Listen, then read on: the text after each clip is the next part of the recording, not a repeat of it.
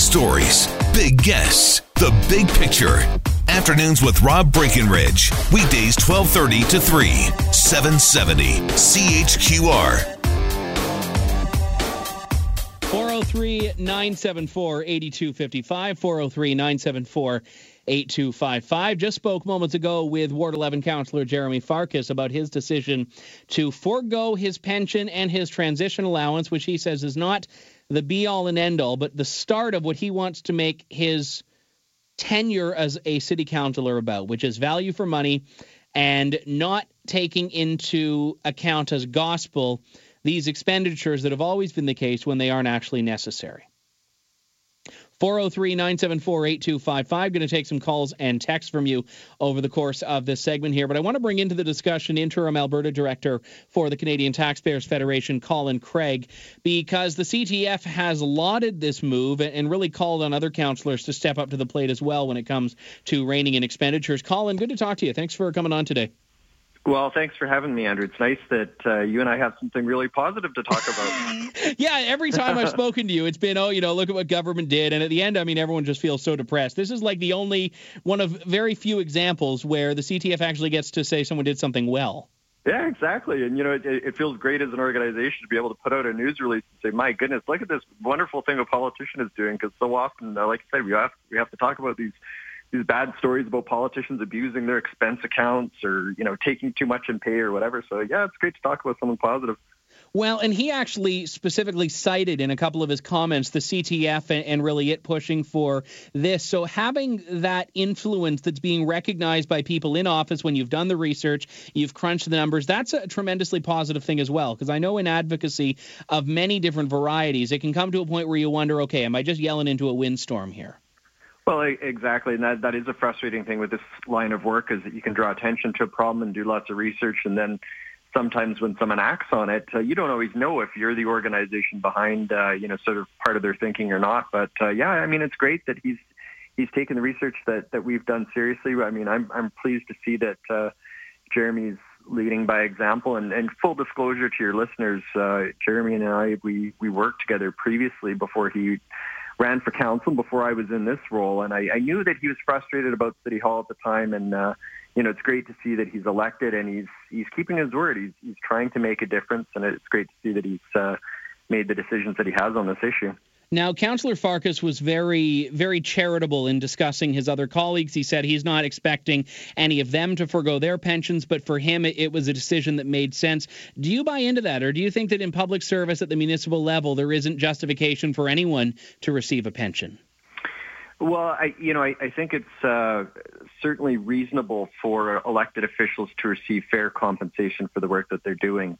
Um, you know, if, if we you know, pay them minimum wage or something like that, we're not going to get as good a quality candidates as, as what we could. So it is important to make sure that things are competitive and fair. Right now, the, the, the pension benefits that they are allowed to uh, have access to, it, they're just too golden. And that's why it's great to see Jeremy recognize that, and say, hey, I'm not going to take this. It's too rich. Uh, so that's positive. If, if they were to move to a more uh, reasonably uh, priced type of pension plan, we would be fine with that. And what we've said is that uh, council should be put into what's called as a defined contribution pension plan. And that would be a plan where taxpayers would put in no more than a dollar for every dollar that councillors put in and that uh, those limits would be more reasonable. What's happening right now over the past decade is that, and I think uh, Councillor Farkas mentioned this, is that for every dollar that a councillor put into the pension plan, it costs taxpayers about $5. So it's been very, very lopsided. It's not fair. And we have to remember that most people in Alberta that work outside of government, they don't even have a workplace pension plan. But 76% of people working outside government don't have a workplace pension plan. So that's why we think that, hey, wait a second, you really got to scale back this, this pension system that uh, exists for uh, members of council people may have differing opinions on this, but I've always taken the belief that public service of this kind is not meant to be a lifelong career. It's meant to be something that you take perhaps a detour from your regular career to do. And, and for that reason, having a, a lifelong pension is not always justifiable. And I'm wondering if it would be more advantageous in the future to look at a severance model where, okay, you get something based on the years you served, but then that's it. Is that worthwhile? Well, actually, what council gets right now is they get both. they get uh, the pension that I mentioned.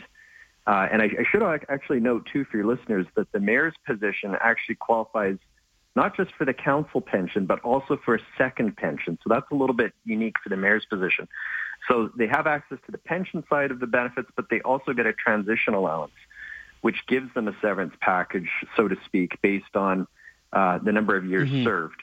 And so we've said, you know, we should get rid of that too because it's really not fair. If we think of, of council members as serving a, a contract, so to speak, let's say it's a four-year contract essentially, when most people in the private sector, when their four-year contract is done, the person that contract with is with, they don't give them a, a goodbye check and say, here's a nice little extra added bonus. I mean, it's just not customary. And sometimes you lose an election, but you know that date's coming.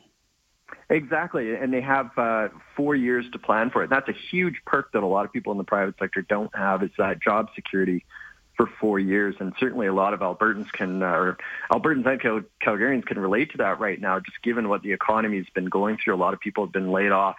There's a lot of households that are still struggling, businesses that are struggling, and that's why it's good to talk about this issue, but also to see reform. I mean, that's really what we're pushing for, is not just reform for uh, council members, but also the, the broader civil service. And if you look at what has happened with the cost that taxpayers have had to pay each year for the biggest pension plan that city workers are part of, in, in uh, 2007 it cost 54 million.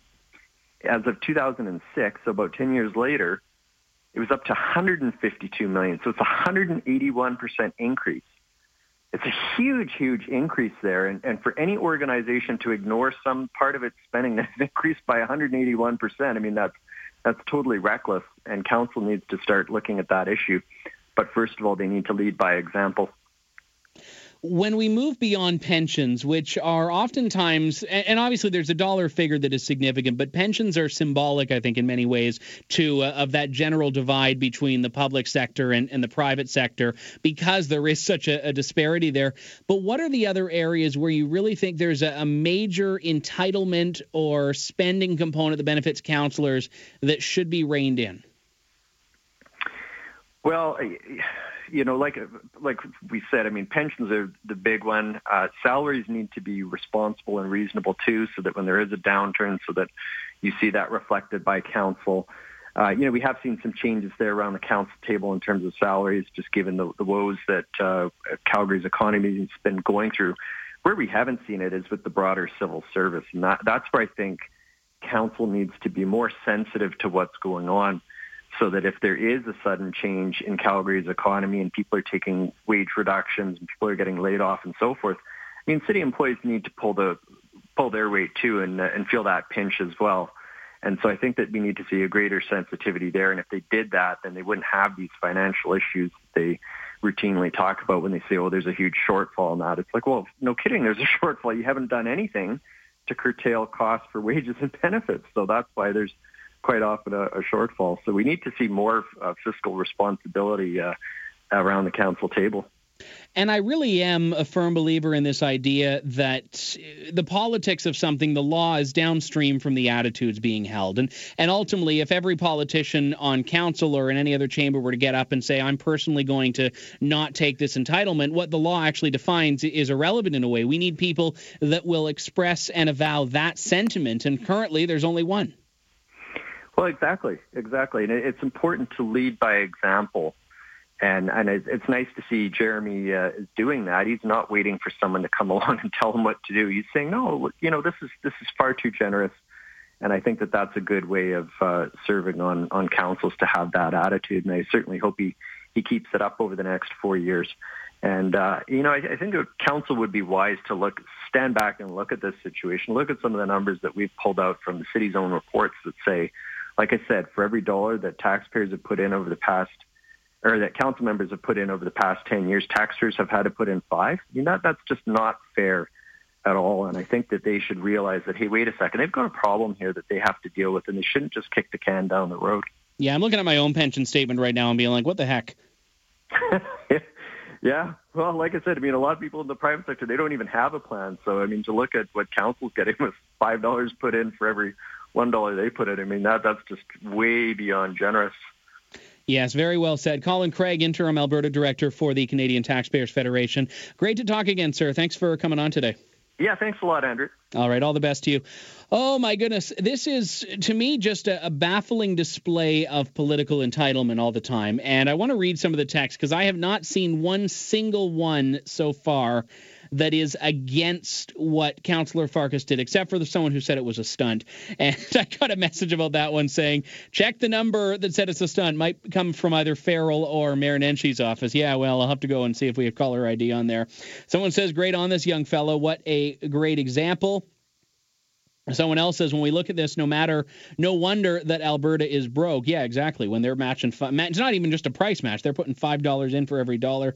Let's hope they all follow suit. Someone else here writes that, uh, let's see. Ah, oh, remember Deb Grey swore she would never take the pension. Guess what? She took the pension. Have not trusted a politician since. I think his decision is not reversible. I applaud it. Well, I really hope that he does stick to it and we don't see that corrupting force of power. What's that old line? Uh, absolute power corrupts absolutely. And Brent writes, wonderful, refreshing, about time. Who else will step up? Well, that's the question I put to all of council now. When we come back, more afternoons on News Talk 770. Stay tuned. Afternoons with Rob Breckenridge, starting at 1230 on News Talk 770 Calgary.